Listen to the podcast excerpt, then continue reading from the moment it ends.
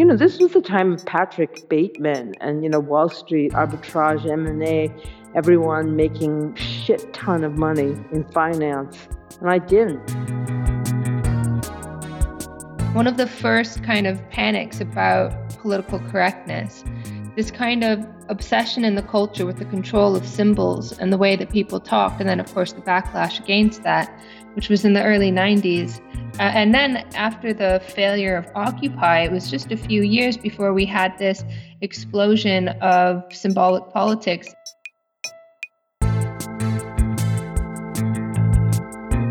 The protests that have happened, and some of them were like, I have to work hard to remember that there was something called Occupy Wall Street. This manifests this lack of durability of moments of hope and moments of attempts of change and the lack of accumulation. It's almost like when you remake a movie rather than when you accumulate social struggles towards a higher purpose.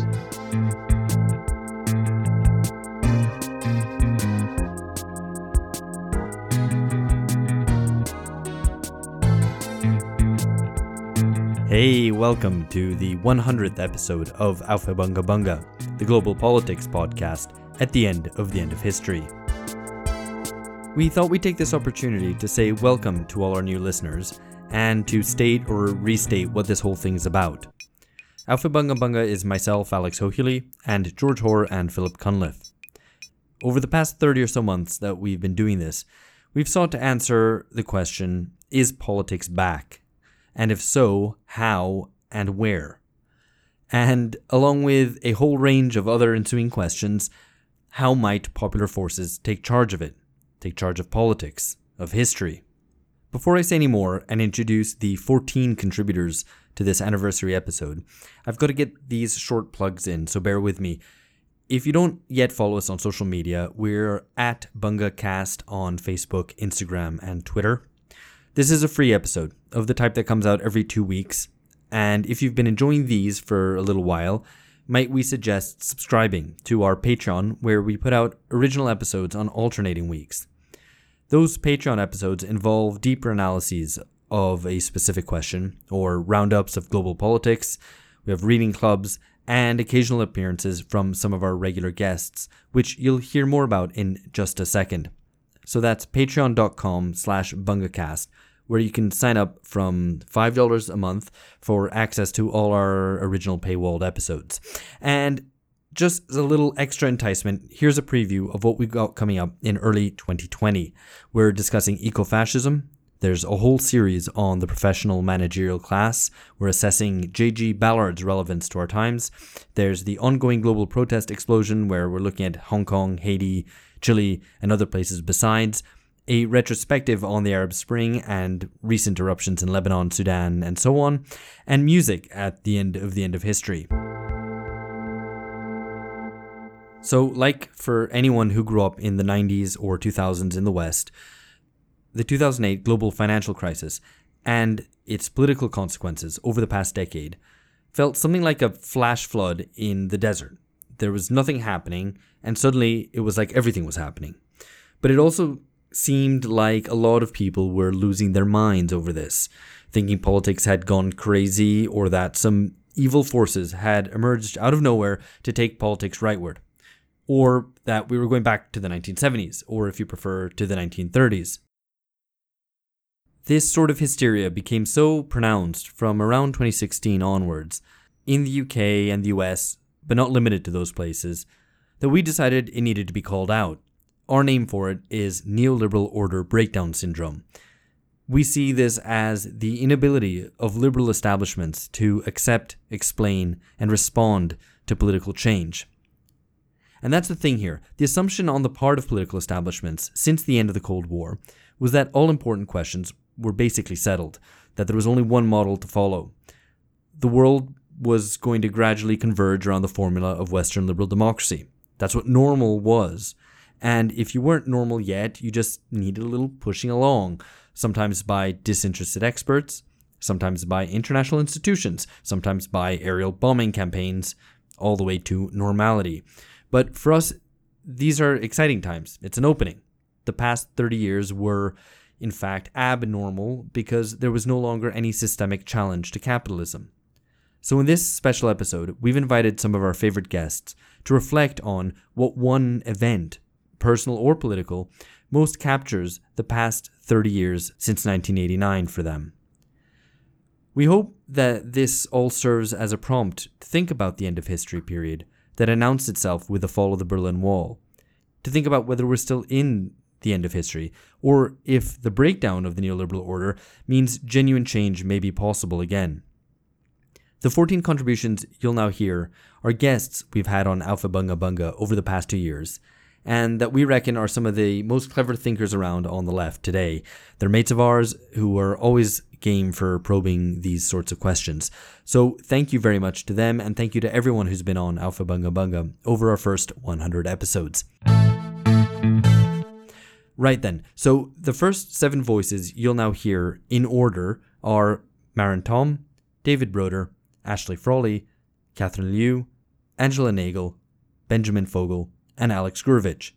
We'll then have a brief little chat amongst the three of us, Alex, George, and Phil, before you then hear, in order of appearance once again, David Adler, Amber A'Lee Frost, Anton Jaeger, James Heartfield, Lee Phillips, Lee Jones, and Karl Sharro.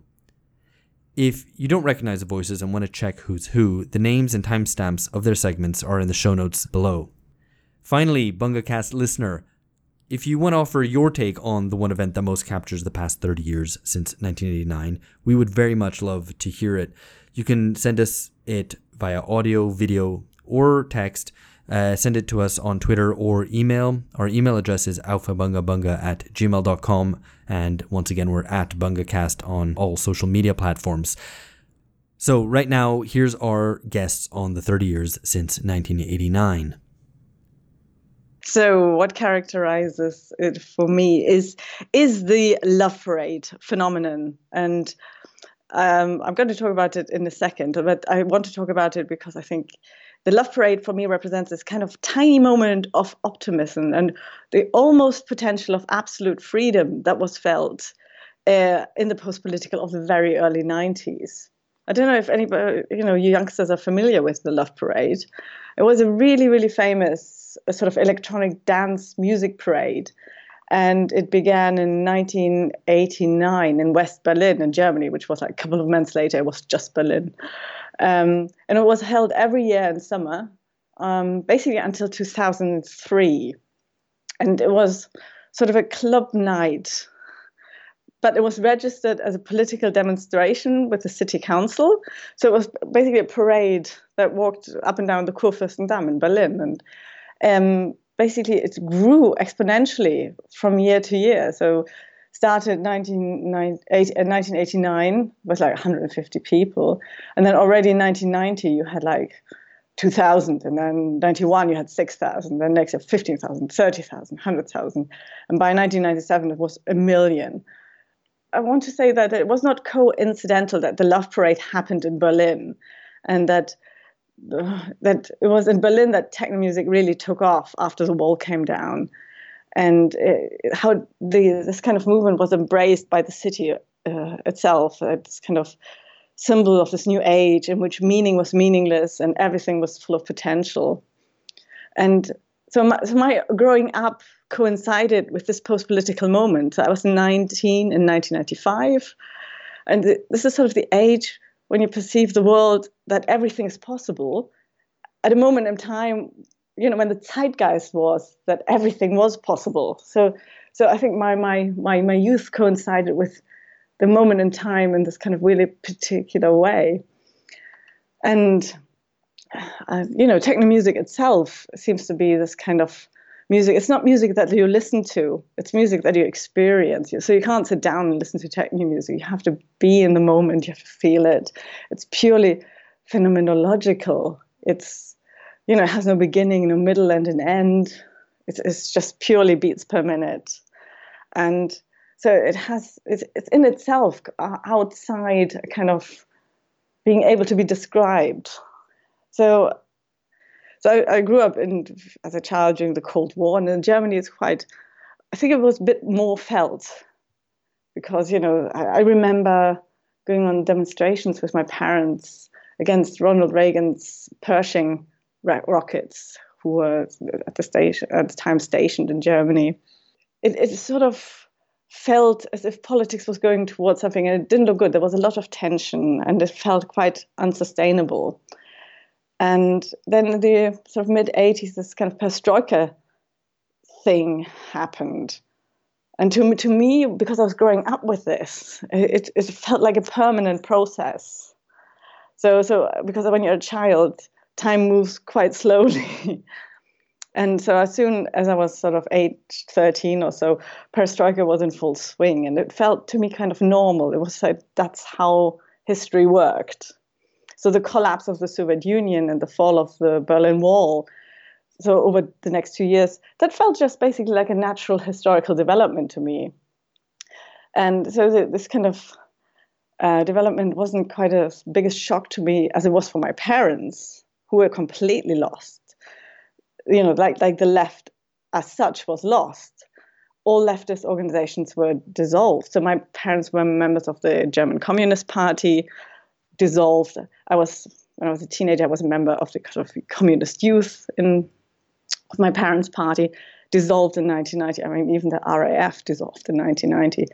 So there was no right as such as well. But what was also felt that there was kind of a tension gone, as if you removed like a tight belt. And this was a kind of unique feeling that there was absolutely no context anymore.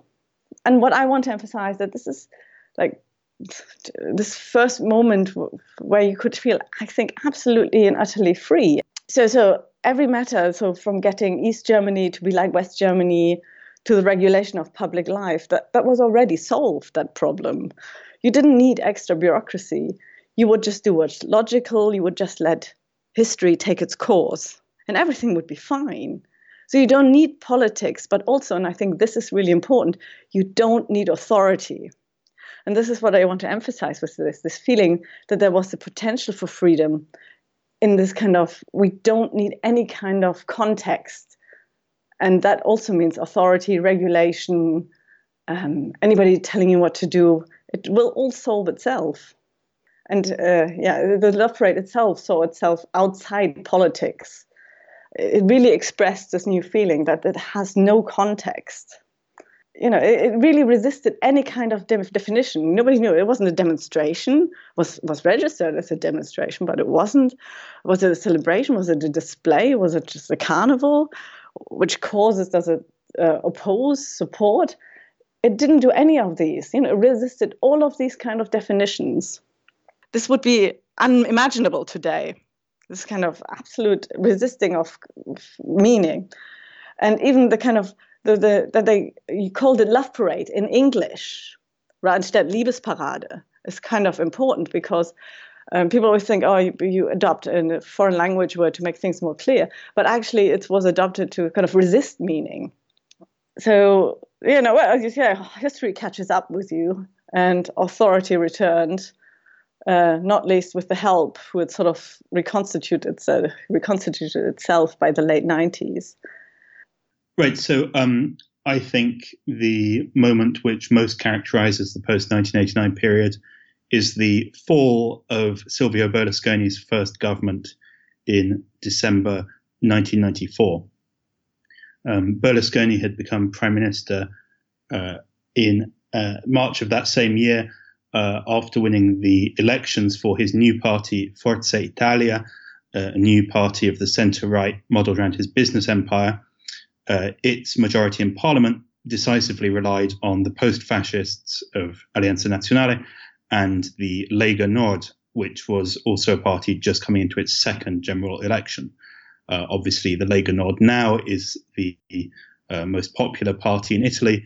And then under Umberto Bossi's leadership, it was surging in the polls and, in fact, elected more MPs than the other party in the 94 election, which was the big election which destroyed the traditional parties of centre-left, centre-right. The Communist Party had collapsed in 1991, forming a new centre-left. The Christian democracy had been destroyed in the corruption scandals of 92-93, the so-called Bribesville affair. and the Socialist Party was also dying for the same reason. So we had the end of the sort of traditional post-war parties, the big class blocks with mass parties, with mass membership and so on. So Berlusconi's arrival, obviously, you know, billionaire, tycoon, using his TV empire, you know, some recent surveys have focused on his use of basically private TV to sell a certain image of the consumer, replacing the voter or the militant in the party. So, you know, it's very well worn, the kind of discussion of the way in which Berlusconi shook up the old forms of doing politics. You no longer have like parties with local branches or theoretical journals or programs or whatever, very personalized and so on. But what I think is more interesting is the fall of his government and the kind of anti-politics that represents. The fall of Berlusconi's first government in December 1994 introduced a lot of the themes which we can see around the world today in the use of the courts and justice and anti-corruption allegations to pursue political ends, unnatural alliances of ideologically diverse parties supposedly just standing up for common decency in politics and such like, but also the celebration of technocracy, of experts, of unelected figures as managers of the political game, intervening when democracy fails. Of course, this wasn't entirely new just in 1994, but what was different in 94 with the end of Berlusconi's government that December was the way in which the judicial offensive against Berlusconi combined with a political one. In particular, what I suppose listeners might know is that the fall of Berlusconi's first government basically owed to a pact between the PDS, the centre-left party, the heir to the Communist Party, which would eventually grow into today's Democrats, a small party called the Popular Party, which was based on the old Christian Democrats, but also the Lega Nord.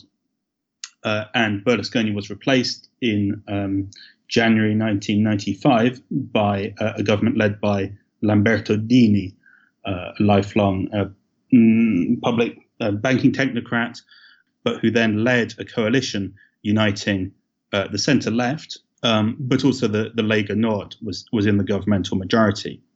And these parties together formed a parliamentary bloc which lifted to power a government entirely composed of independent technocrats who carried out austerity reforms, basically free from any kind of direct electoral pressure. Indeed, the government was formed precisely in the interest of putting off the planned election. After Berlusconi's government fell, in December 1994, the most direct and immediate cause for which was him coming under investigation for ties to mafia, the Lega basically began to swing its support behind the idea of an alternative and technocratic government. And this was consecrated on December 23rd, 1994, with the so-called Pact of the Sardines.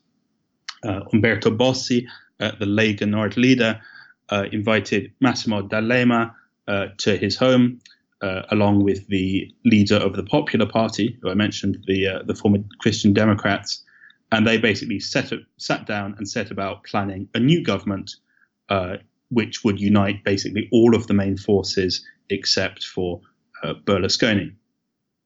Their aim was to create a technocratic government which could force through particularly cuts to the pension system, while also holding off the spectre of fresh elections.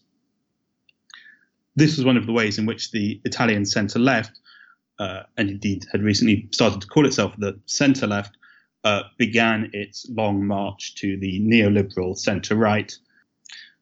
This was indeed a sort of cultural moment in which the idea, with the end of the so-called First Republic, the end of the post-war parties, this was a moment in which the idea of rationalisation and cleaning up politics and narrowing the state and getting rid of bureaucracy were kind of transversal across the entire political field. Even Berlusconi himself said these things. So the so-called Pact of the Sardines of December 1994 was the meeting at Bossy's home, and kind of the idea is that he didn't actually ever live in his official, or say his MP's residence in Rome, so he didn't keep any food there. So he had the ex-communist leader D'Alema around for a chat about forming a new government, but there was no food to be had in the house, only an old tin of sardines. D'Alema would later distance himself even from this memory, claiming that he hadn't actually had any of the sardines himself, a bit of a I didn't inhale kind of moment on his part. But nonetheless, the political importance of the Pact of the Sardines was basically the end of even the appearance of sort of blocks of centre left and centre right in favour of a kind of anti-politics based on just on these ideas of rationalisation, of putting technocrats in charge.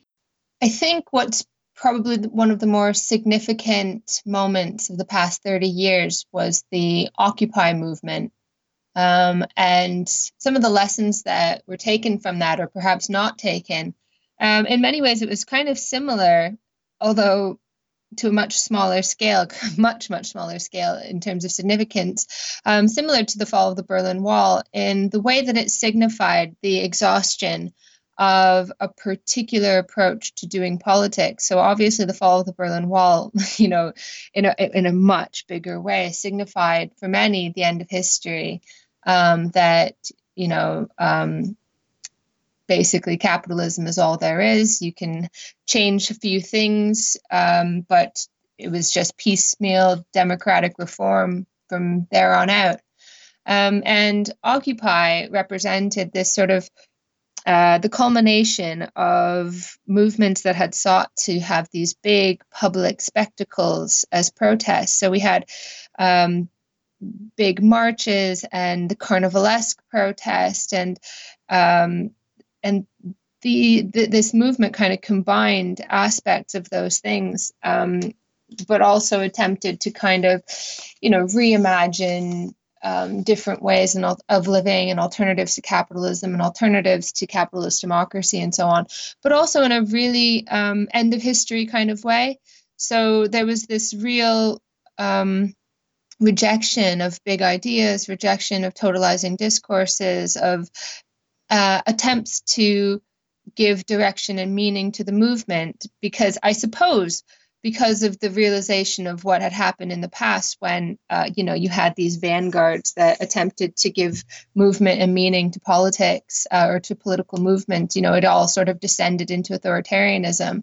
And so the idea was to kind of have this leaderless movement and almost like this demandless movement where demands were kind of an afterthought. Now, of course, that couldn't but fail. I mean, there was no clear possibility or even criteria for success. It was just this expressive moment, which is what politics had become for quite a long time, these sort of expressions of discontent. And in that way, they operated as like a kind of safety valve for all sorts of emotions that might otherwise have been directed toward more coherent for social movements, or perhaps at a different time period would have been directed towards more coherent movements. And I think what's interesting is that after the fall of the Berlin Wall, you had one of the first kind of panics about political correctness, this kind of obsession in the culture with the control of symbols and the way that people talked. And then, of course, the backlash against that, which was in the early 90s.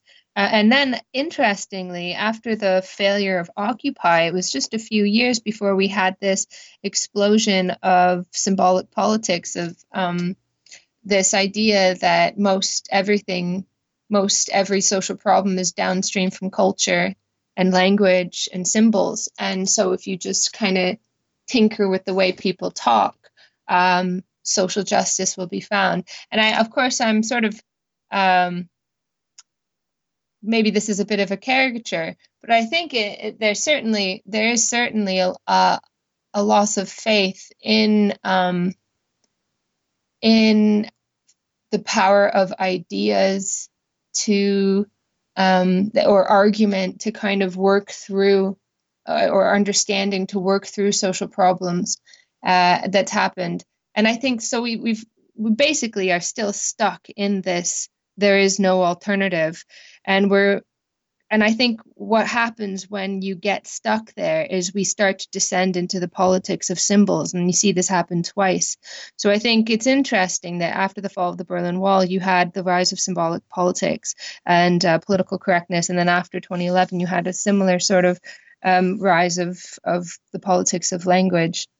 So I think these have become really significant. We're still sort of working that out as our in the culture. You know, what does politics look like in the end of history? So in 1986, I got a 4-year fellowship, graduate fellowship for City University of New York's PhD program in French. And it was, on paper, when I got it, it looked great. I mean, this was a long, long time ago, but it was $11,000 a year of fellowship, and everything else paid for. You know, it wasn't a king's ransom. I mean, the studio apartments in New York were still like $500-$600 a month then, which, you know, was unaffordable to me. My parents were not going to help me.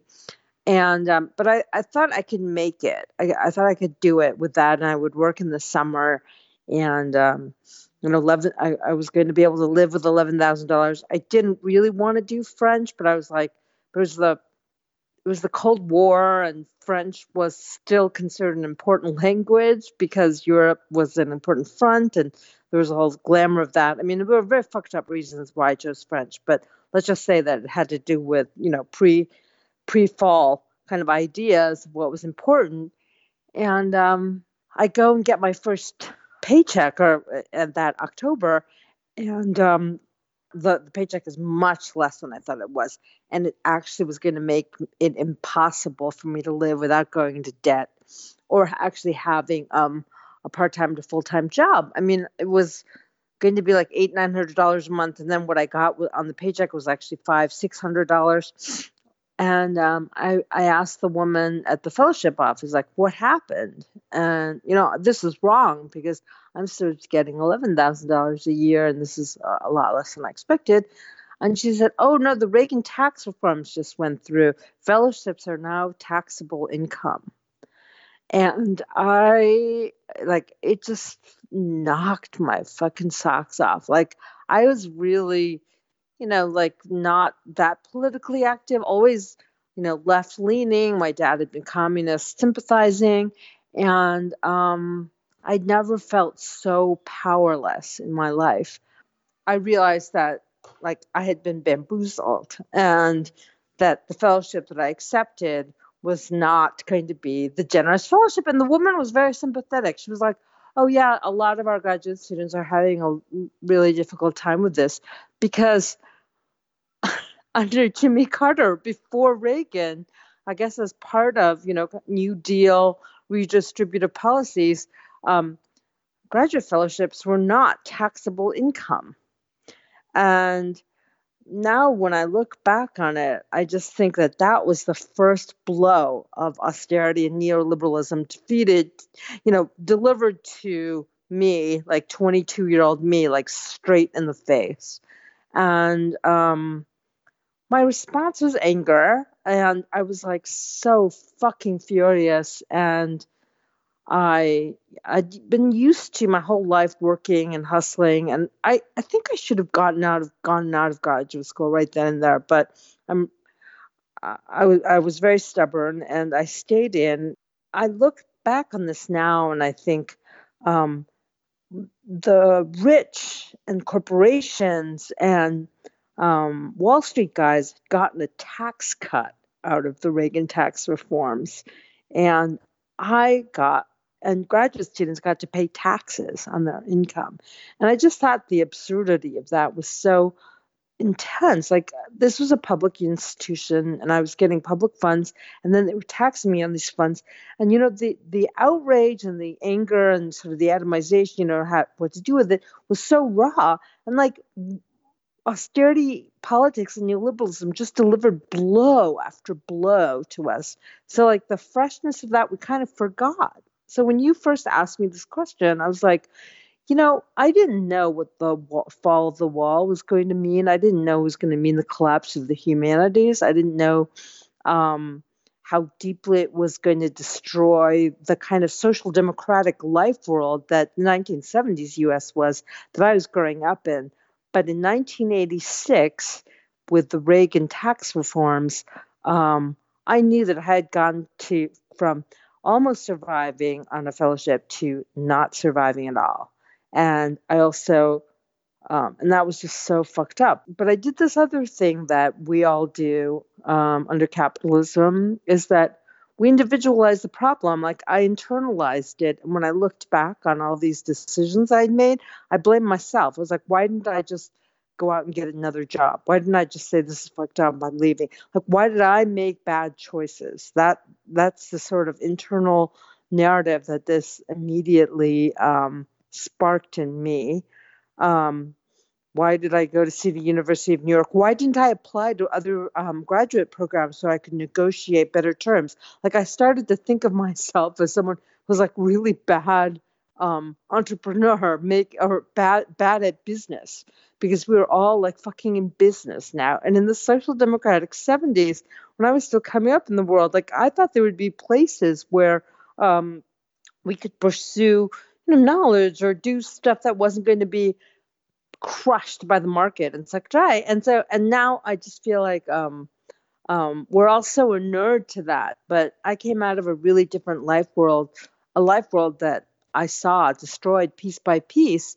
And so when I've been reading about what happened to East Germany after 1989, and when I see these Germans here, because I'm in Berlin now, I feel like we share the same kind of shock. Like, you're born into a world and then it's taken from you piece by piece. Like, you're not willing to, and nothing is you've signed on for. And then everyone tells you, like, it's democracy. Like, we're free here. This is democracy. Aren't you free? Don't you feel free? Like, this is so great. And they love showing on the 30th anniversary of the fall of the wall, all these people running over the wall. Like, everyone's just dying to be in the West. Everyone wants to be in the West. Well, I did not fucking sign on for the kinds of sadism that austerity politics and capitalism forced me into. I did not sign on to that, and I don't think any of these East Germans did either. I think the best symbol of Ireland and its kind of transition to an open society, and, you know, one in which the ideas at the end of history kind of became part of the ideology of the ruling class, was this thing called the Web Summit. And essentially it was like a global summit of tech leaders who would come to Ireland. And it was seen as a matter of great pride. But ultimately the Web Summit had to actually leave because the infrastructure, from the Wi-Fi to the transport infrastructure, wasn't good enough.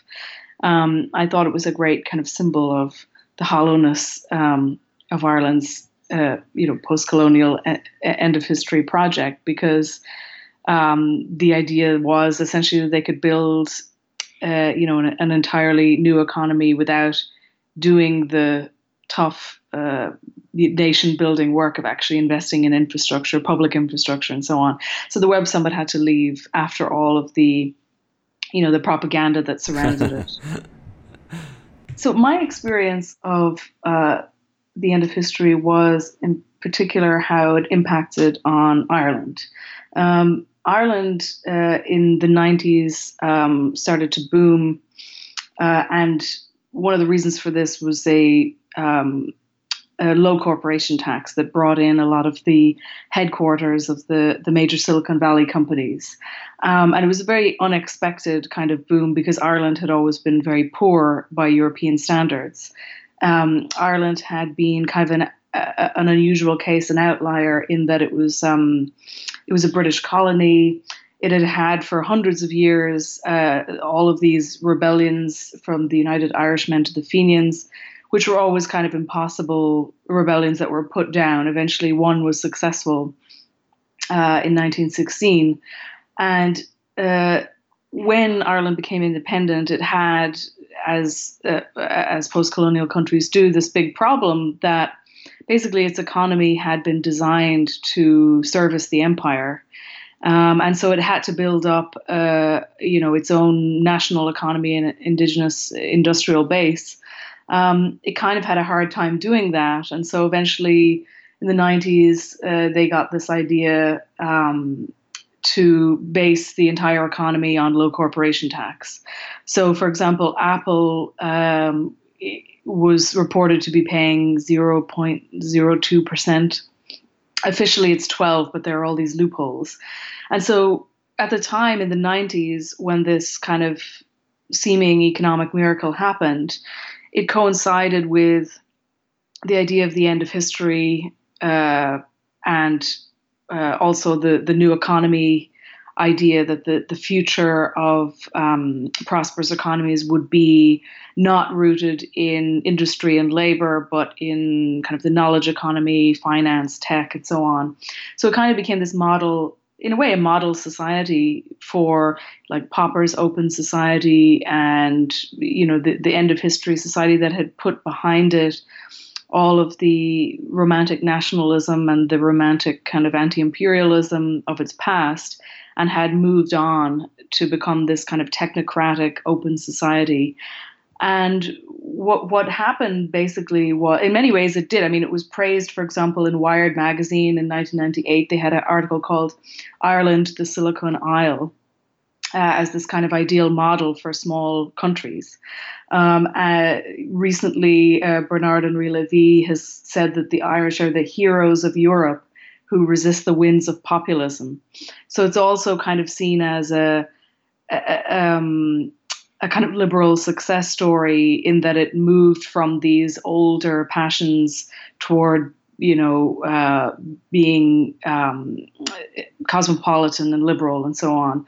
Now, the problem with that is that basically, if you look at the Irish economy today, the problems that it has are essentially landlordism, economic dependence on foreign powers, and emigration, which is exactly the problems that it had under the British Empire, and exactly the problems that people were radicalized around and organized around, except that now, because it has imbibed all of these end-of-history ideas, it's much harder for Irish people to see these forces as something to organize against, because they are so integrated into the propaganda of the open society, the end of history, and the kind of the cosmopolitanism and the new economy and so on. The thing that kind of brought it, not completely crashing down, but at least caused the narrative some problems, was that there was a huge, because it put so much emphasis on speculation, there was a huge property bubble burst, and then a bank bailout, which was, Ireland has never really recovered from since, and is still paying off in many ways through, eating into public services and so on. But really, it's in terms of, I guess, the ideology of the end of history, the idea was that it almost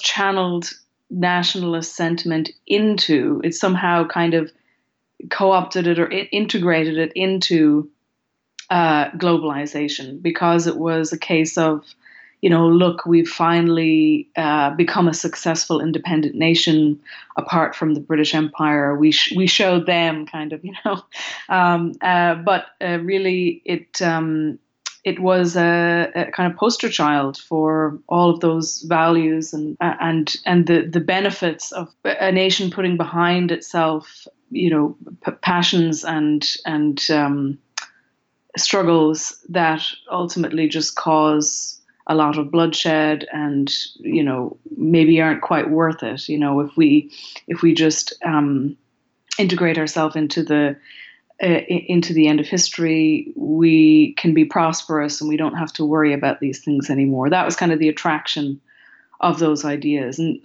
the way Ireland is written about internationally is still very much along those lines. It is seen as the outlier that is not rebellious and that is very, that is so terrified of what will happen if it stops being this ideal kind of obedient society, whether it's to the EU or to the big tech companies that are there for tax purposes, or whatever it might be, that if it asserts itself in any way, that it will return to this dark past and will be poor again. The thing that I've been thinking about this past few weeks is actually a regional trend in Latin America, and that's the return of the military. I think the first trend we saw was in Honduras, in which a democratically elected president again was removed by a coup, backed, of course, by our good friends in the White House, Barack Obama and Hillary Clinton. And it was a remarkable event because this was the first, I think, open military coup you can talk about post-1989. And in this, you have an immense amount of repression that's brought to bear back to the defense of democracy, because these things are always portrayed as defense of democracy, that removed a center-leftist government. And I think this is the first trend you have in the region. And people sort of dismissed Honduras, but it's a small country. But you see, this is something which is now happening in more significant cases. And this sort of trend of repressive interventions of the military, I think, unfortunately, is becoming increasingly apparent. If one were to go back to the 90s and the triumphalist narratives of liberal democracy, democratization had finally set in Latin America. The military had retreated back to the barracks. The dictatorships were over. The region was sinking into democratic stability. There was peaceful transitions of power. It seemed stable. And in the 2000s, after the sort of political chaos by debt crisis that brought the pink tide in the late 90s, early 2000s, you have a period of remarkable economic growth and redistribution. In fact, the first time really since the 50s, 60s period where you see people's living standards significantly improve in the region. But alas, this is no more. Instead, we have a phenomena.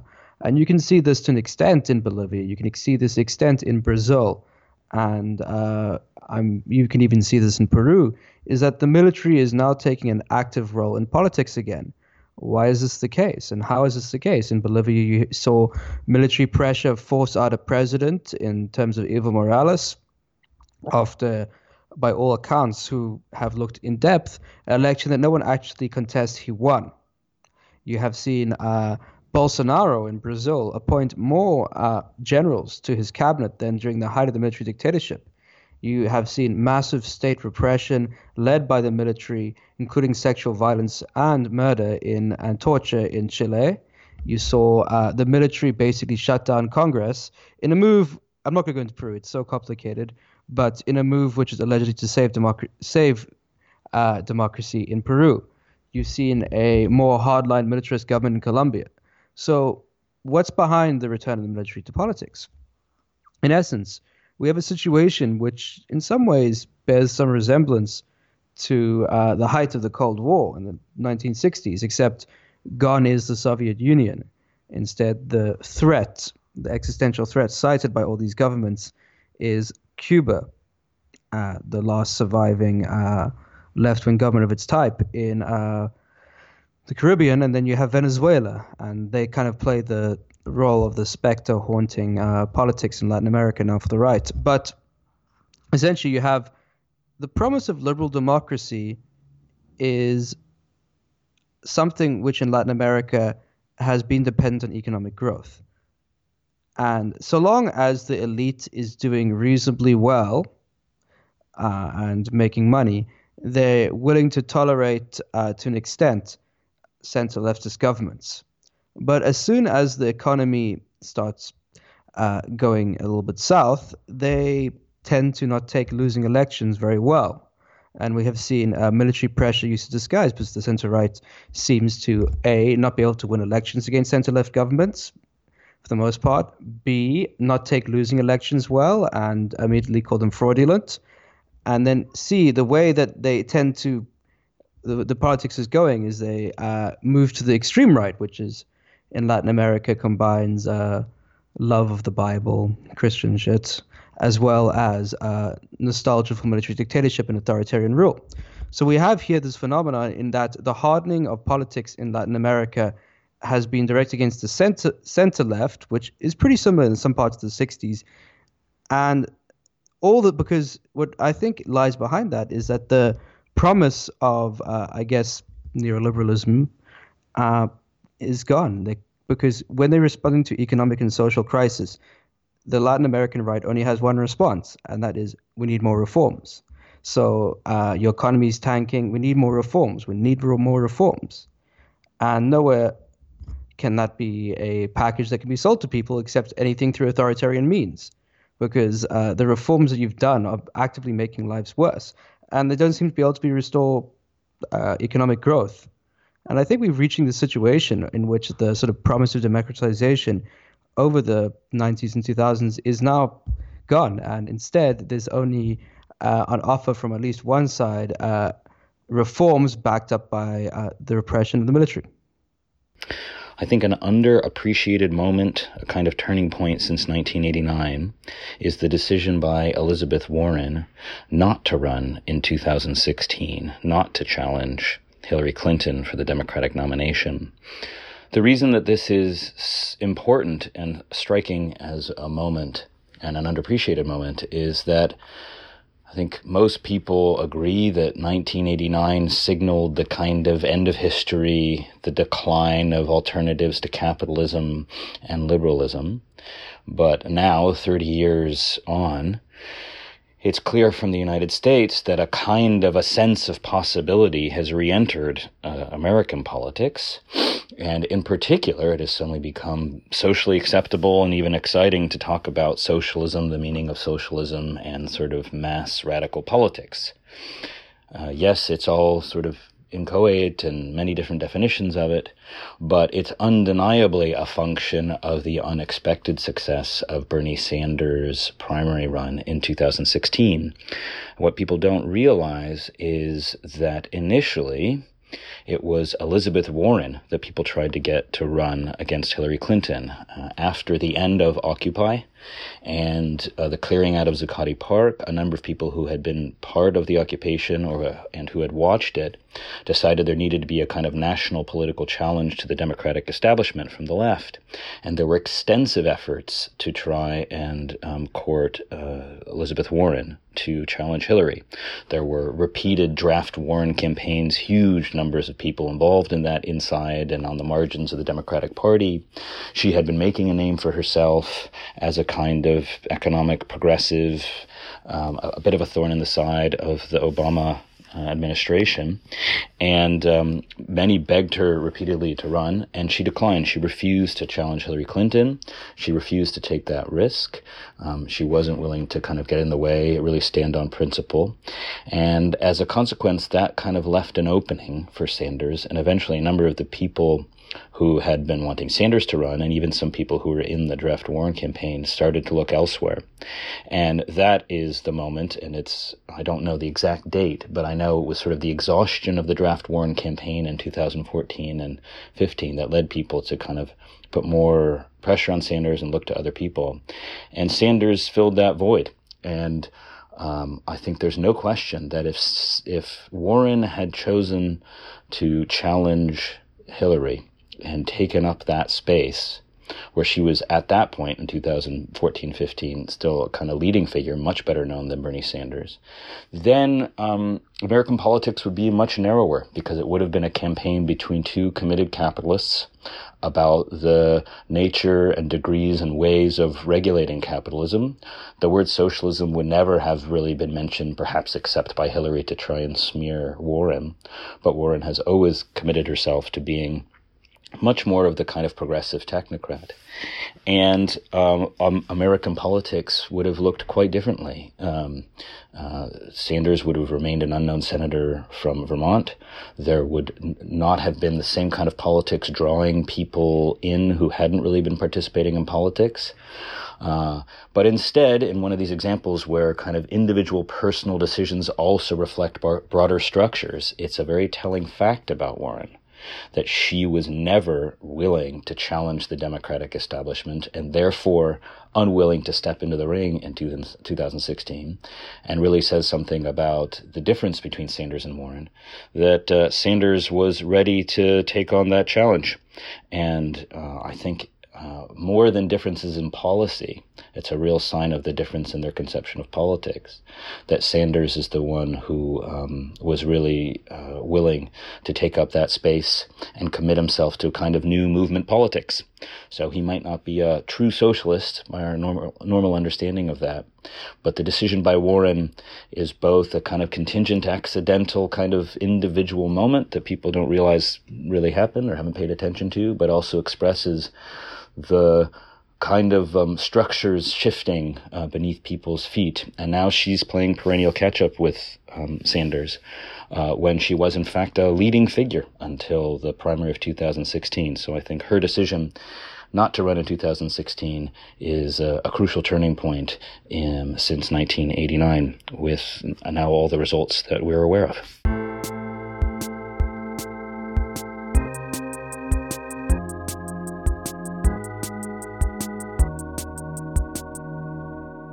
All right, this is Alex Hochuli here with Phil Cunliffe and George Hoare. We're just going to reflect a little bit on those initial segments that we've heard before we play the final set of them. So first of all, there's a question about the end of history and the end of history, and whether we see today's period as in some ways a return to politics, something that was repressed for 25 years that's come back now, or whether we're still seeing the ongoing falling apart of what was the 20th century and its political and social and economic forms.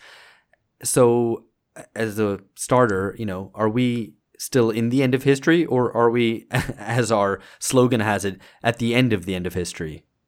I think it's definitely the end of neoliberalism is what we're witnessing, and whether or not that amounts to the end of history, or whether the end of history, or whether the kind of post-historical period might have different phases within it, is a question that's, I suppose, will become more apparent to us over the next few years. Yeah. I mean, it definitely feels like something's over, but what's coming next? I mean, of course, there's no left. I mean, if it's good that history's back, or if it's maybe coming back, then it's very, very clear that an organized alternative, a kind of global movement towards socialism, more or less coordinated, isn't really there to bring these things together and to give some meaning and political direction to this clear sense clear desire that people have for something different. I think that's crucial, because it needs a. For us to be able to talk in terms of history, at least in the classical terms of the Enlightenment and Hegelian philosophy, from which the idea of the end of history is taken, it needed to have a protagonist. It needed to have a actor, subject, that was controlling, aiming to shape the story and was seeking to master the historical process, its direction, flow, and tempo. And that's still precisely what's lacking. So, I mean, if there isn't a left, and there is, you know, I mean, then that seems to me the conclusion that strikes me, at least, then it seems to me it's very difficult to say that it's the end of history, or at least it's something which still has to be qualified with a question mark for now. Mm.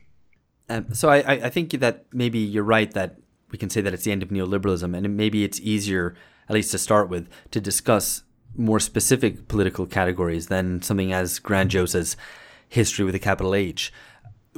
You know, Fukuyama's thesis was premised on the idea that Western liberal democracy would become the model for the whole world, that there'd be no more innovation, that there would be no new paths charted, that you might have little challenges to it here and there, but basically there was going to be no questioning of what that essential format, pro forma, model for the world would be. And, you know, as some people have pointed out, the force that was the victor of 1989, which was liberalism, ended up actually a victim of its success. And you can see this probably most clearly in the place where that victory was the most pronounced, so Eastern Europe. That's where you have these, you know, post-socialist, supposedly, regimes, where today there is in all of those countries a significant amount of nostalgia for the really existing socialist past, and that the kind of disappointment with today. And actually, it's interesting because Fukuyama already recognized this when he was writing around 1989, that this would be a kind of morose period, that this would be a kind of post-heroic period where you didn't have big passions inflaming people anymore, and questions would be rather settled, and that consequently you get a sort of lack of meaning, or what Mark Fisher called depressive hedonia. So yeah, I think it's quite striking that the periods 1989 to 2019, or maybe at least to like 2010, that people were. If you look at the overall cultural mood, it was pretty depressed and pretty pessimistic. And this came through in a whole variety of ways, and it's only relatively recently that has seemed to shift in some ways. But I mean, if you take a step back, really at the highest level of what defines our culture, it still is quite negative and quite really absent of anything which gives you a shock of the new. Yeah, absolutely. I suppose one other thing is to think maybe perhaps more concretely in terms of periodization. So what's ending and what's beginning. And so famously, it was the historian Eric Hobsbawm who talked about, so he talked in terms of a long 19th century, beginning with the French Revolution and ending with the First World War in 1914.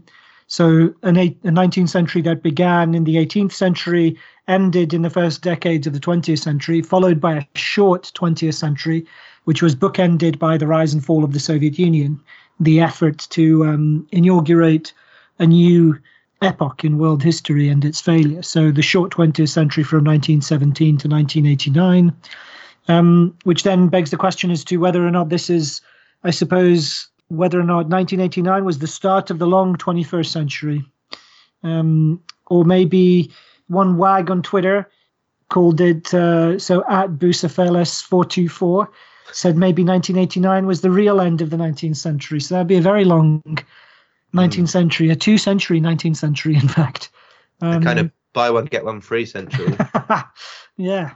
No, I think it's a really good point, and I think that's the value of sort of bringing together a variety of different perspectives from kind of politics, economics, culture, philosophy, etc., to sort of see, well, actually, because it's always very difficult to periodize the present, but if you can do that, it does give you some tools to think, well, actually, what are the most important kind of top line aspects of the political situation we're in at the moment?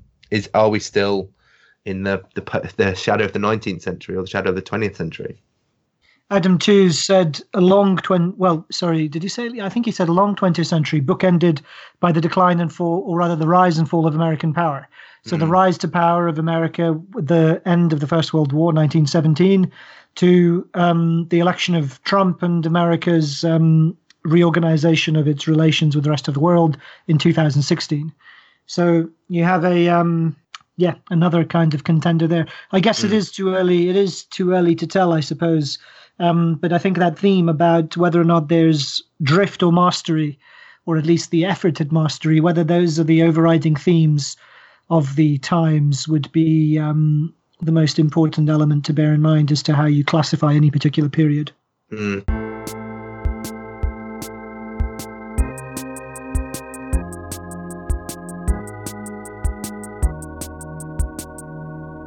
Right, now back to our guests in order there: David Adler, Amber A'Lee Frost, Anton Jaeger, James Heartfield, Lee Phillips, Lee Jones, and Karl Sharro.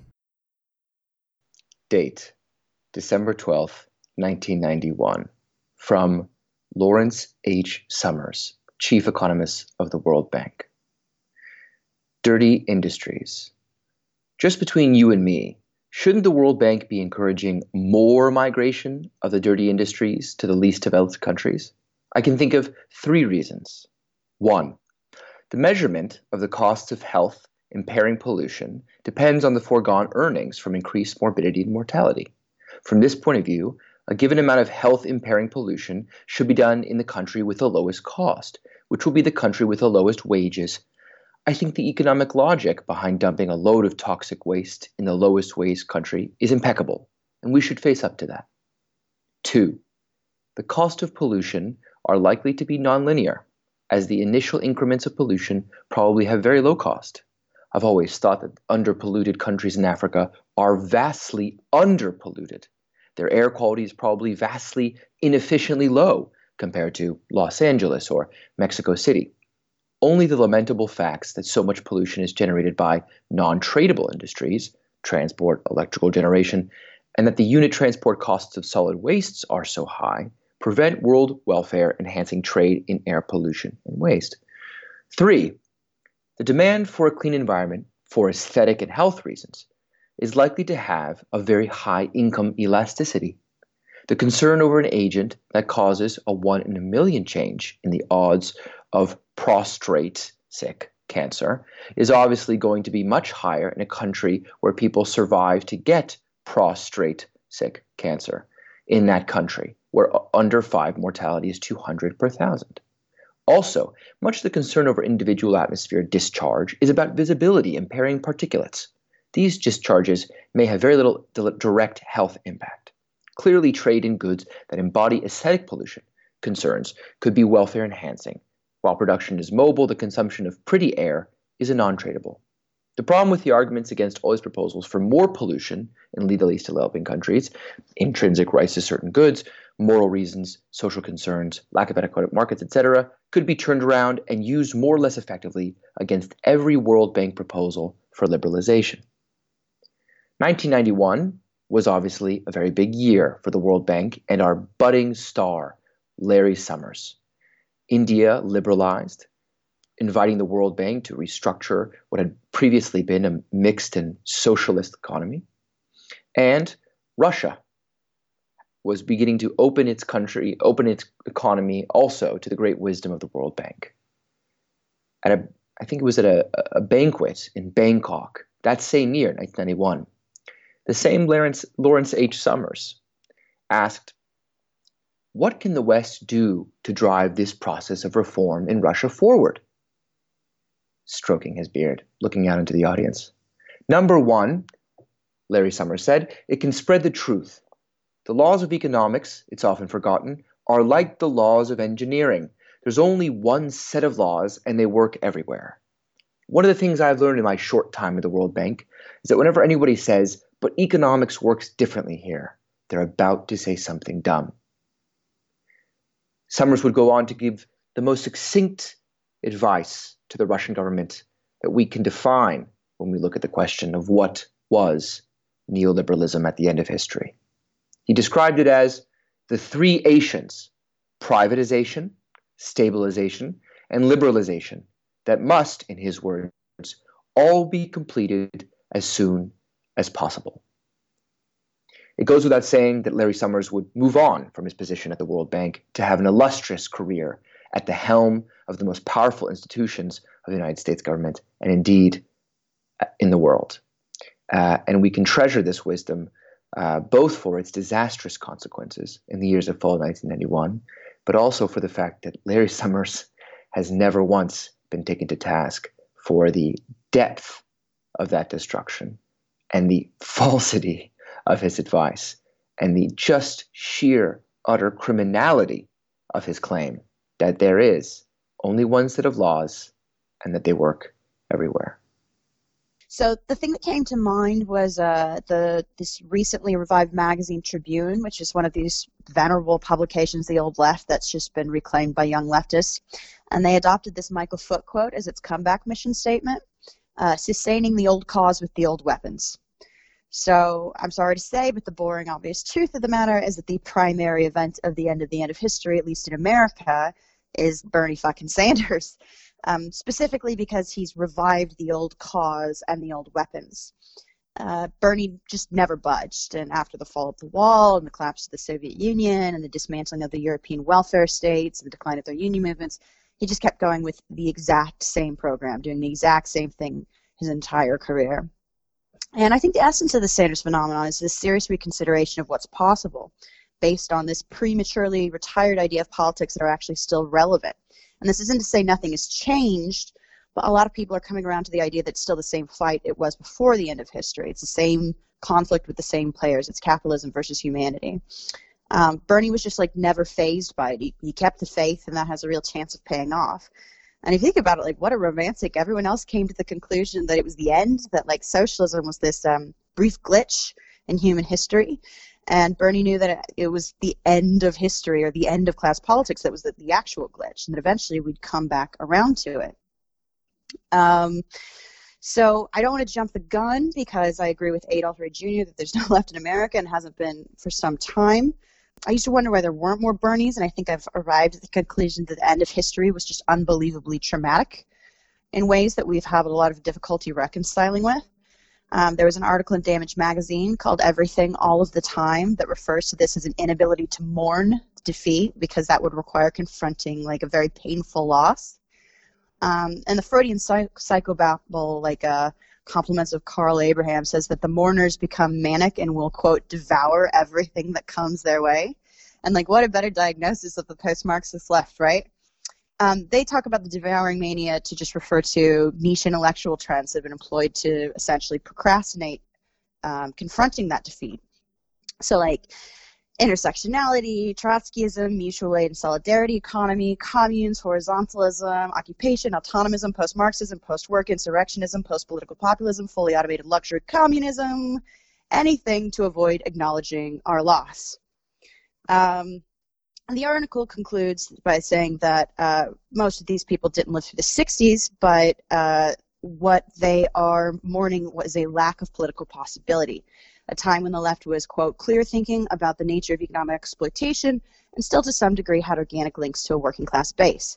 That political power is what is being unsuccessfully mourned today, and a successful reconstitution requires moving the mourners past their temporary mania, freeing them from the influences of those with true circular insanity, you know, like professional leftists.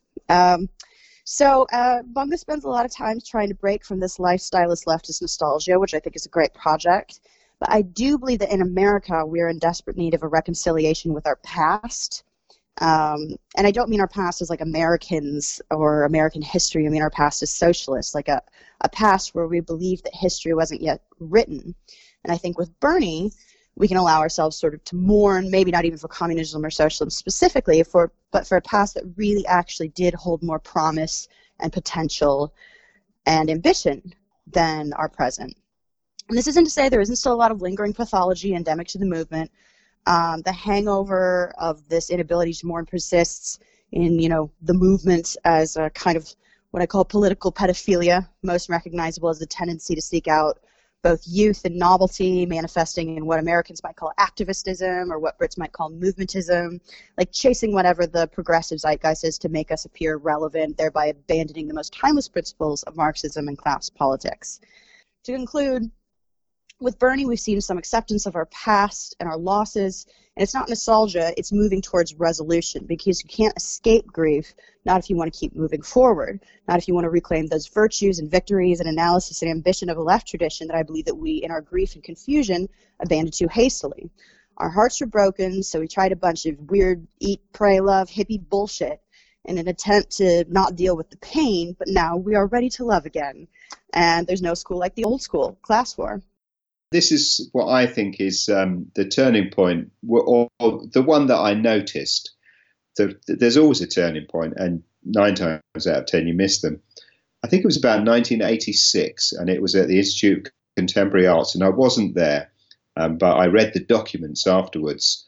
And it was Jean-Francois Lyotard giving a talk at the ICA, the Institute of Contemporary Arts, where my mother used to work as a concierge, I think. But in 1986, a man had come from France called Lyotard, and he was given a talk.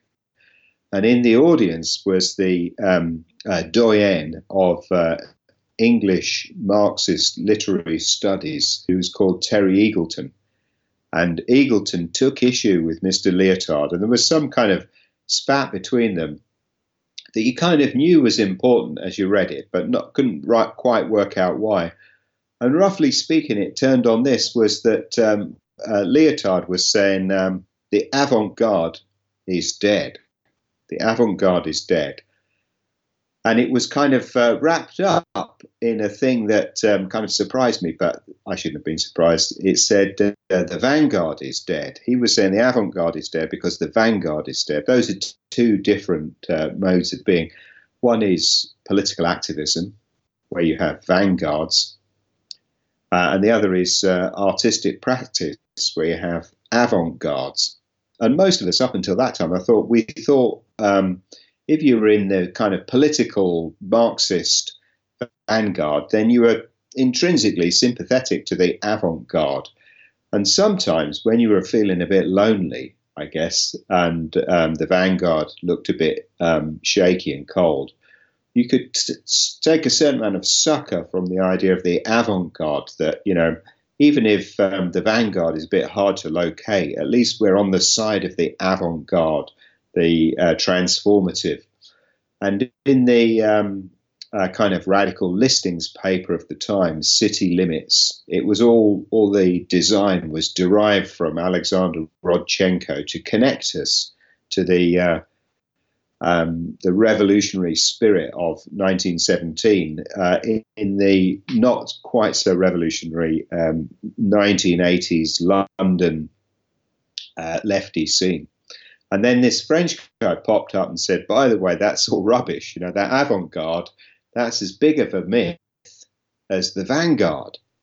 I didn't like either proposition. And I guess Terry didn't either, because he was there taking issue with this thing. But as I can put it all together, I kind of realized, or I began to realize, took me a long time to work it out, but I began to realize that the game was up. You know, there was something about the Leninist model that Mr. Lyotard was making a reasonable point, that the transformational vanguard, the differentiation in the working class, that meant that there was a kind of leadership that would inspire the masses, that would be a kind of conveyor belt between the Marxist perspective and the broader mass of people, that was gone. And as he said, you know, with a certain amount of sense, your vision of the world where there is artistic dullness, generally speaking, a kind of cultural dullness, and yet an avant-garde breaking through, is the same mythical kind of world that that he was critiquing. All of this kind of cultural critique, analysis of language, analysis of ideology, all seemed to be part of, at that moment, a kind of a project of revolutionizing society and everything.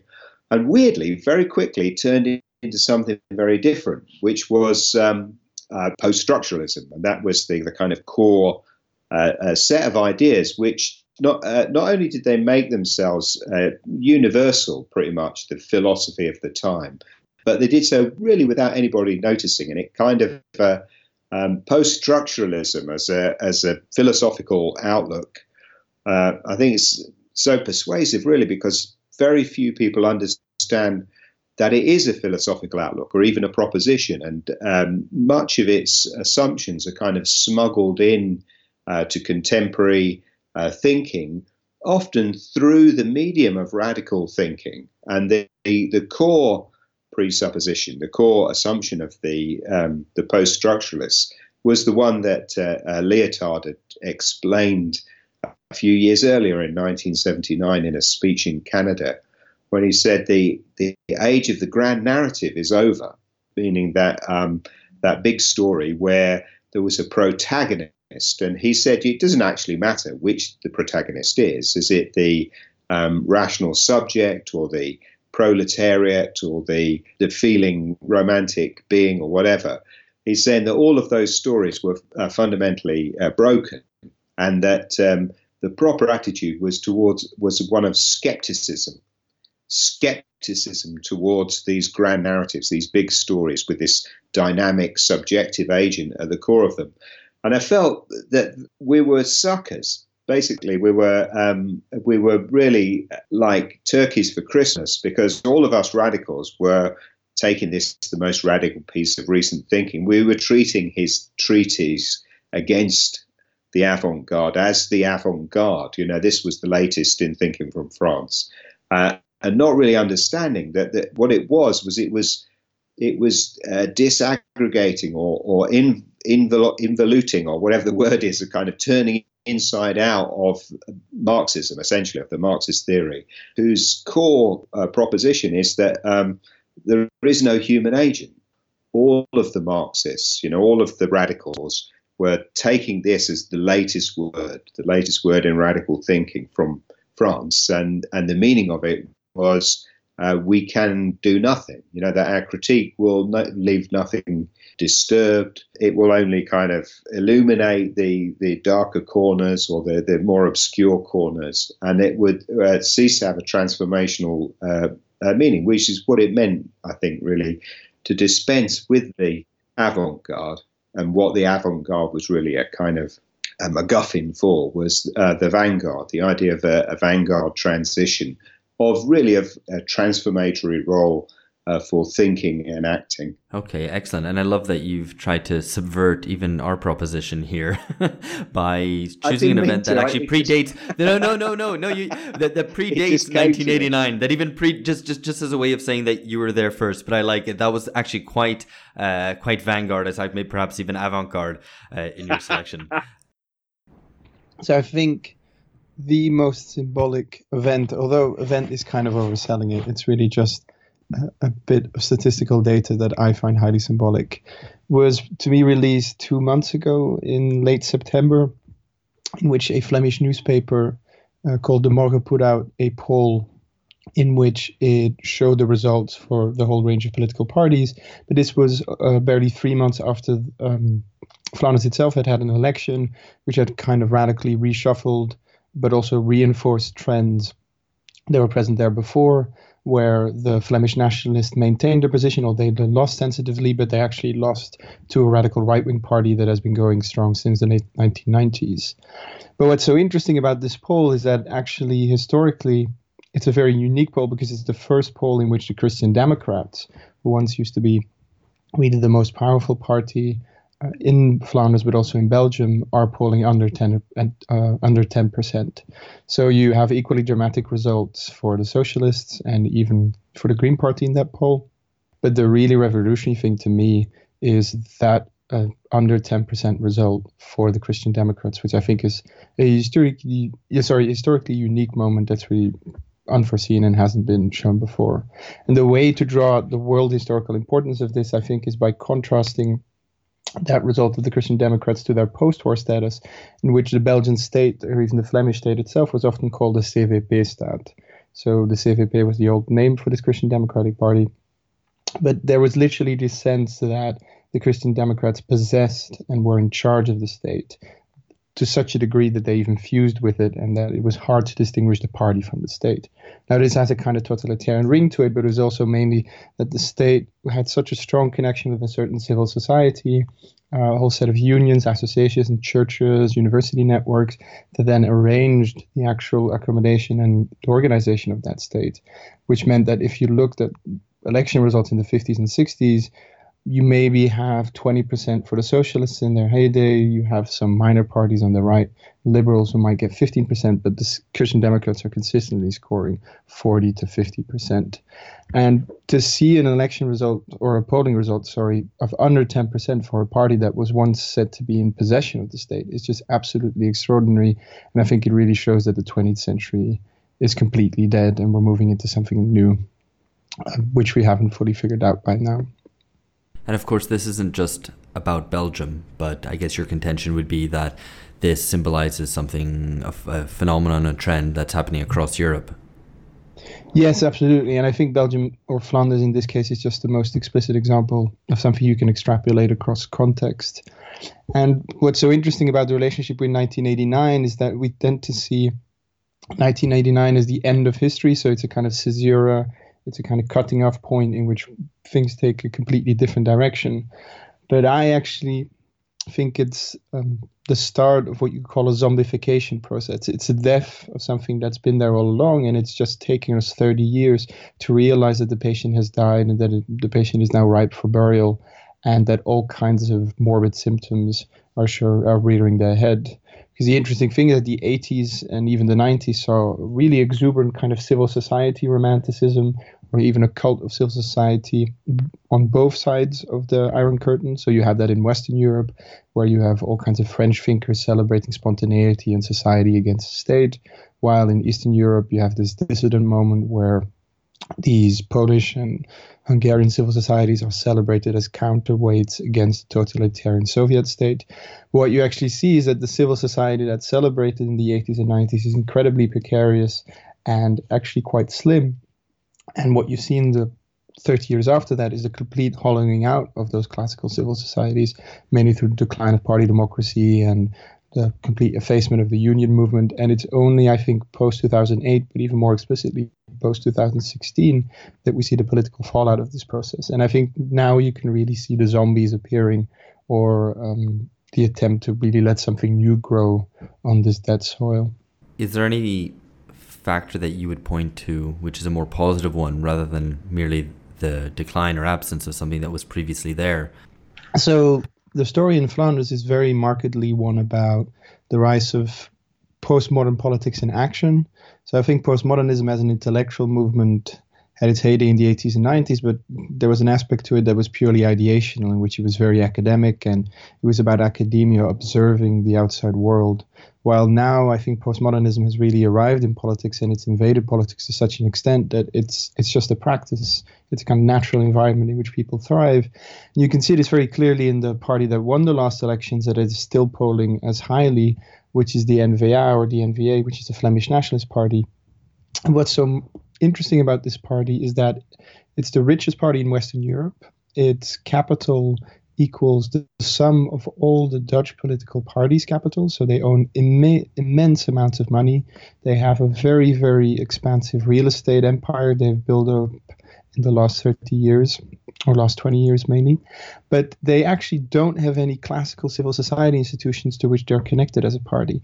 And you can see this, that they have 30 people working in their media division. So you have one person who's paid full-time to look after their Twitter accounts. You have one person who just does Facebook. I mean, just imagine this as a full-time job, is just like taking care of an online account for a political party. Then they have two people who manage the television appointments. Then you have a person who just manages a relationship with the mainstream press.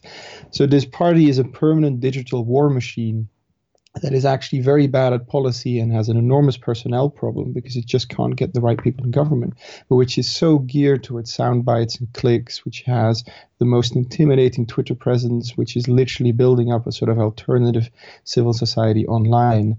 And as I said, this is just postmodernism in action. It's no longer a kind of ideational diagnosis of what's going on with the world. It's just postmodernism as a political praxis. And 1989 gave us some kind of foreboding of what was coming at us. But I think there were too many of the classical structures left to actually make this void visible. I mean, yeah, so what Peter Mayer has called the void left by party democracy is now only becoming explicitly visible. And post-2016, I think that, yeah, this postmodern politics is really coming into its own. It's maturing into something far more comprehensive than anything what we've seen before. So, yeah, I guess I've chosen Greta Thunberg's transatlantic yacht voyage on the Monegasque royal yacht, that she wanted to avoid the greenhouse gas emissions from flying across the Atlantic. Although, in the end, there were six flights, I think, that had to be taken by the Royal Yacht team. So there was some level of hypocrisy there. But I'm not really interested in that so much as how it symbolizes the utter sort of drop or like extinguishment in optimism, in hope about modernity, the possibility of a fully technologized, modernist, egalitarian vision. Climate change is absolutely a real issue, but instead of looking at it as a challenge, as a technological challenge, and interrogating what are the aspects of the market that inhibit or can inhibit possible responses to climate change to mitigate greenhouse gas emissions, the assumption here is there is no possible way. We must eliminate aviation, and this, this event happened just a few weeks before there was a sort of major finding that aviation was much worse for the climate than we previously thought. Prompted a series of rending of garments by by a lot of academics and so climate activists, NGO folks saying, you know, maybe we, because we fly a lot, maybe we should actually, like, just not taking flights anymore, like take an inspiration from Greta Thunberg. There's these campaign groups like Flying Less or Plain Stupid in the UK, although they haven't been around for a while, but certainly Extinction Rebellion, you know, in this period, Roger Hallam, one of the founders of Extinction Rebellion, was wanting to have a conversation within that group about whether they should use drones to disrupt flights at Heathrow Airport. The only possible response to this very real challenge of climate change is a retreat from modernity, an abandonment of this, like, truly amazing thing that humans had achieved, thanks, you know, the Wright brothers and so on and so forth. There's no possible the possibility of interrogating market structures and how those can be challenged to better develop clean aviation fuels is just off the table. It's not even imaginable. And I just found this really, really, really symbolic compared to sort of 9 decades ago with Amelia Earhart, where in a very similar sort of period of, you know, fairly dark times, you know, this is the depths of the Great Depression. However, there is this enormous optimism about what humanity can achieve, what modernity can do, if only that we would, you know, share it out more equally. And I think Amelia Earhart sort of symbolizes that to some extent, in the sense that she's, you know, she's the first woman. So it is an egalitarian story as well. It's not just a story about progress. It's saying this technology, but for women as well. And we, you know, as socialists, we would go further and say, like, this technology, but for everyone. And I think that, how does this tie into sort of the fall of the Berlin Wall? And I think we have to interrogate, sort of ask, why has this come about? Where has this drop in the abandonment of the horizons of our imagination come from? And I think we have to really, you know, I don't think we've really come to grips with quite how victorious the neoliberal revolution of the 1970s and 1980s was. That this atomization, individualization, the scale of the destruction of mass organization, not just on the left, sort of trade unions and political parties, but also on the right as well. You know, charities and church groups and even, you know, the Tory party of the UK was a, you know, mass organization, many millions of members. Those don't exist anymore to the same extent. And I think that this what neoliberalism basically did was that it's this utter destruction of working class power, and crucially here is a cleavage of the working class from the left. And I think that eco austerity that's expressed by sort of Greta Thunberg's transatlantic voyage and the idea of abandonment of aviation by academics and NGOs, and Extinction Rebellion's, you know, maybe desire to disrupt flights at Heathrow via drones, is expressive of that eco-austerity. But I also think, you know, or anti-modernity, but also, you know, postmodernism, identity politics, this unholy trio. Unholy trinity of concepts are ideological expressions of the academy, of the professional managerial class, of the middle class, resulting from this severing of the working class from the left. And I think the easiest way to see this is that, you know, if all you have to do is go into any sort of working class community that has in the West that has suffered through 40 years of stagnating wages, of austerity, of deindustrialization, and then go and tell them that they need to consume less. It's just absurd, that sort of suggestion. And I think that shows how these ideas of eco-austerity, postmodernism, identity politics, they are... you go into the class, and I think they are seen immediately as nonsense, whereas they have a purchase within the academy, within the professional managerial class. They're a very specific class expression. And that, I think, ultimately comes from, and there's a material reason for that, and I think that is the severing of the class from the left was a result of the neoliberal revolution. So I think there's a bit of a, there's a few links in the chain here, but that's why I would say that that transatlantic voyage, abandonment of modernity, abandonment of the incredible progress of human flight, 99 decades after the first female solo flight across the Atlantic, the other direction, I think is, it symbolizes that. I think the single biggest change that we've seen is the entry of 1.4 billion Chinese workers into the global labor market. And you can symbolize that with a lot of statistics, but arbitrarily I've suggested to you 2015, because that's the moment where China became a net capital exporter. And that's just 36 years after it began its reform and opening up. So in 1989, inward foreign direct investment to China was only 3.4 billion. 2018, it's 139 billion. So it's a 1,202% increase. But interestingly, outward foreign investment from China started off really small, 780 million in 1989.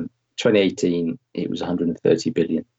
So that's a 16,566% increase. And in 2015, that was the year where it happened for a couple of years. The flows of FDI to China were less than the flows of FDI from China. So it's amazing that this developing country within the space of just a few decades goes from being basically a kind of mostly rural agrarian economy with limited heavy industrial development, goes from that to being this industrial powerhouse, actually exporting capital. And I think it's China's experience is interesting because it is a corrective to the end of history narrative that history ends because of the triumph of liberalism in the West. But in reality, you know, capitalist development keeps going and it throws up all kinds of new contradictions and crises.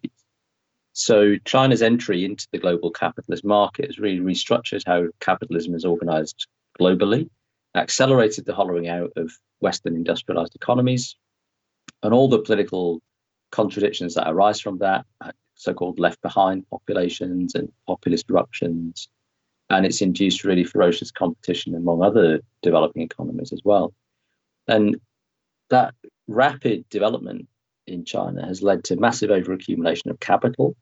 So you have $4 trillion worth of reserves by 2016 and a desperate attempt to start exporting some of this capital, which is why you get this flip by 2015.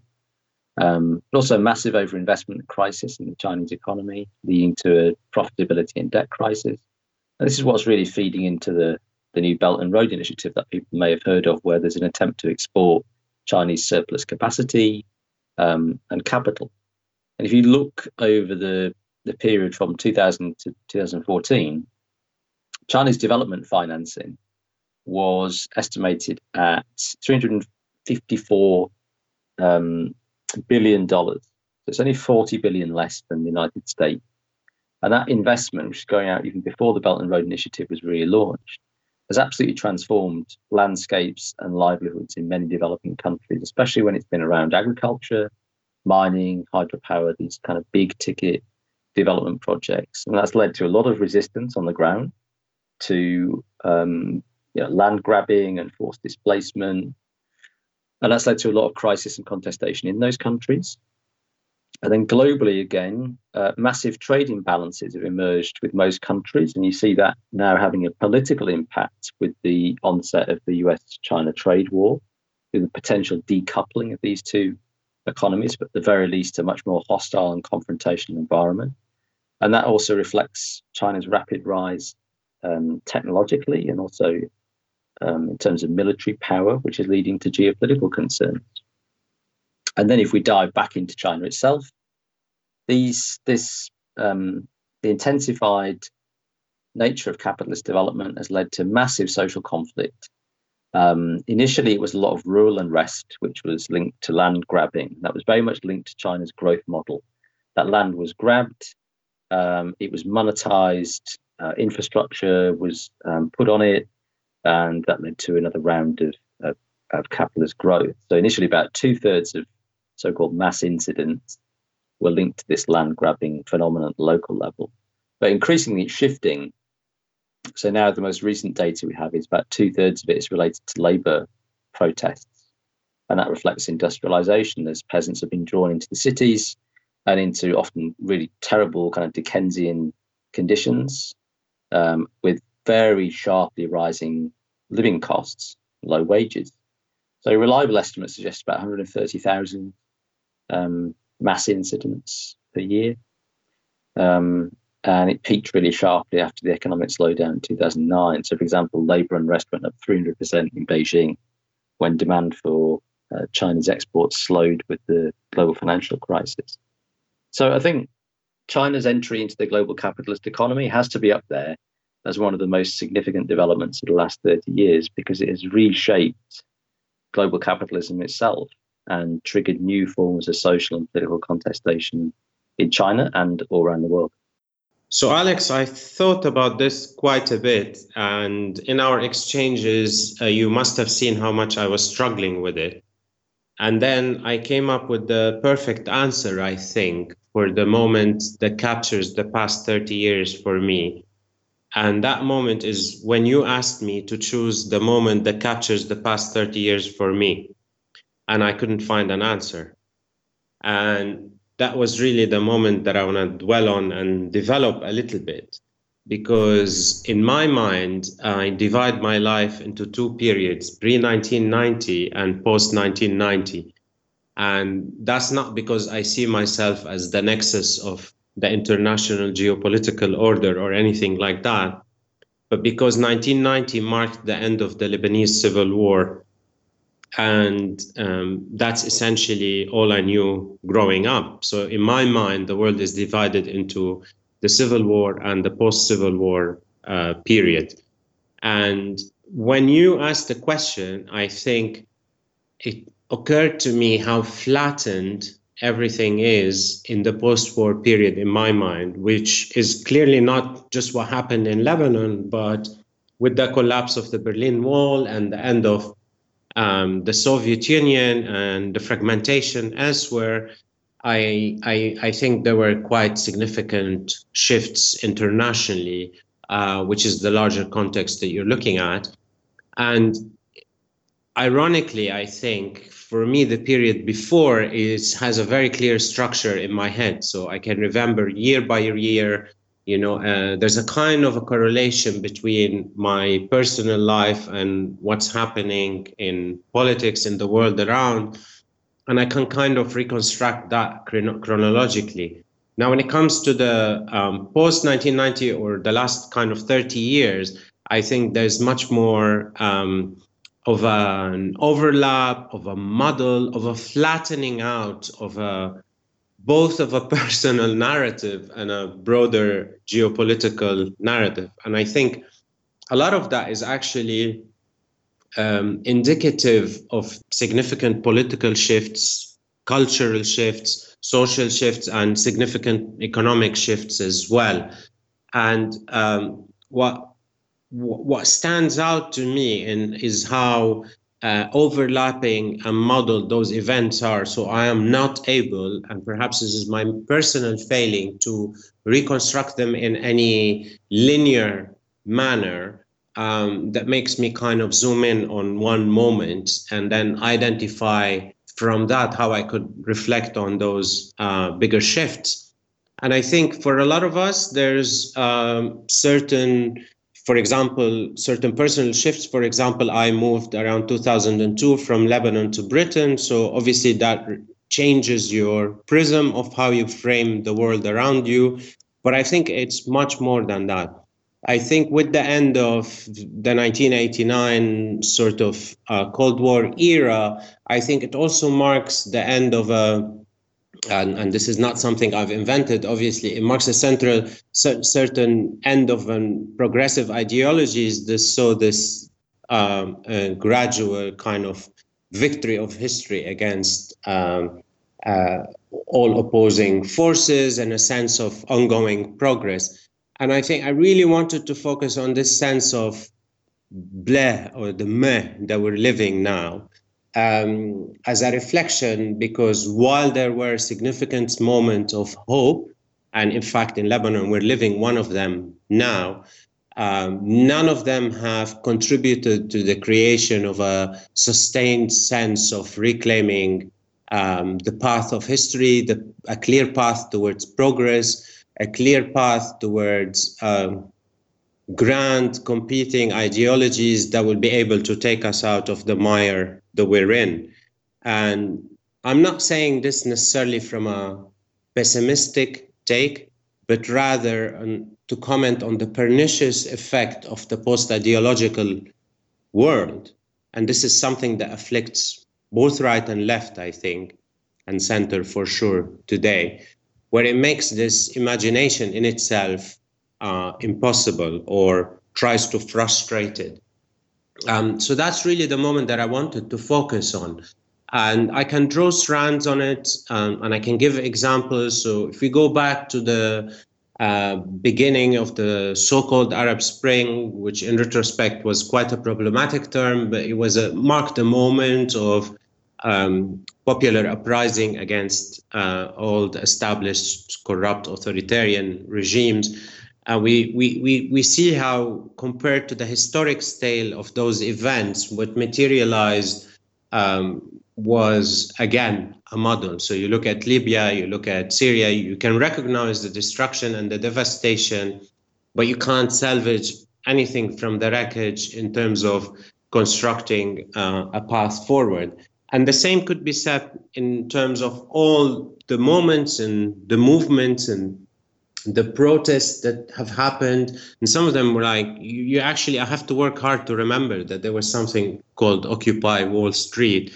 So you kind of this manifest this lack of durability of moments of hope and moments of attempts of change, and the lack of accumulation. That I think is quite an important word of, it's almost like there's a sense of a repeat. It's almost like when you remake a movie rather than when you accumulate social struggles towards a higher purpose. Now, you can argue that there is an awareness of the impact of neoliberal policies and the path that capitalism has been taking and all the manifestations in political and economic oppression and injustices that have happened. But I'm a bit skeptical about that, because I think those moments are quickly hijacked by what I call the culturalist mindset, largely on the left, and its mirror image on the right. So there's a kind of almost systematic attempt to frustrate any ability to return to a clearer path of history, by which I mean a clear political struggle that captures all the frustrated energies that this current system is not being able to satisfy. It's not being able to satisfy them materially, and it's not being able to satisfy them in terms of their aspirations. And we can see that in all sorts of attacks on artistic freedom, freedom of expression, all of that. So we're living in a moment that is quite pernicious and quite able to reproduce its lack of direction, I would say, lack of momentum to transform things and sustain itself. And that is what I wanted to pick up and talk about.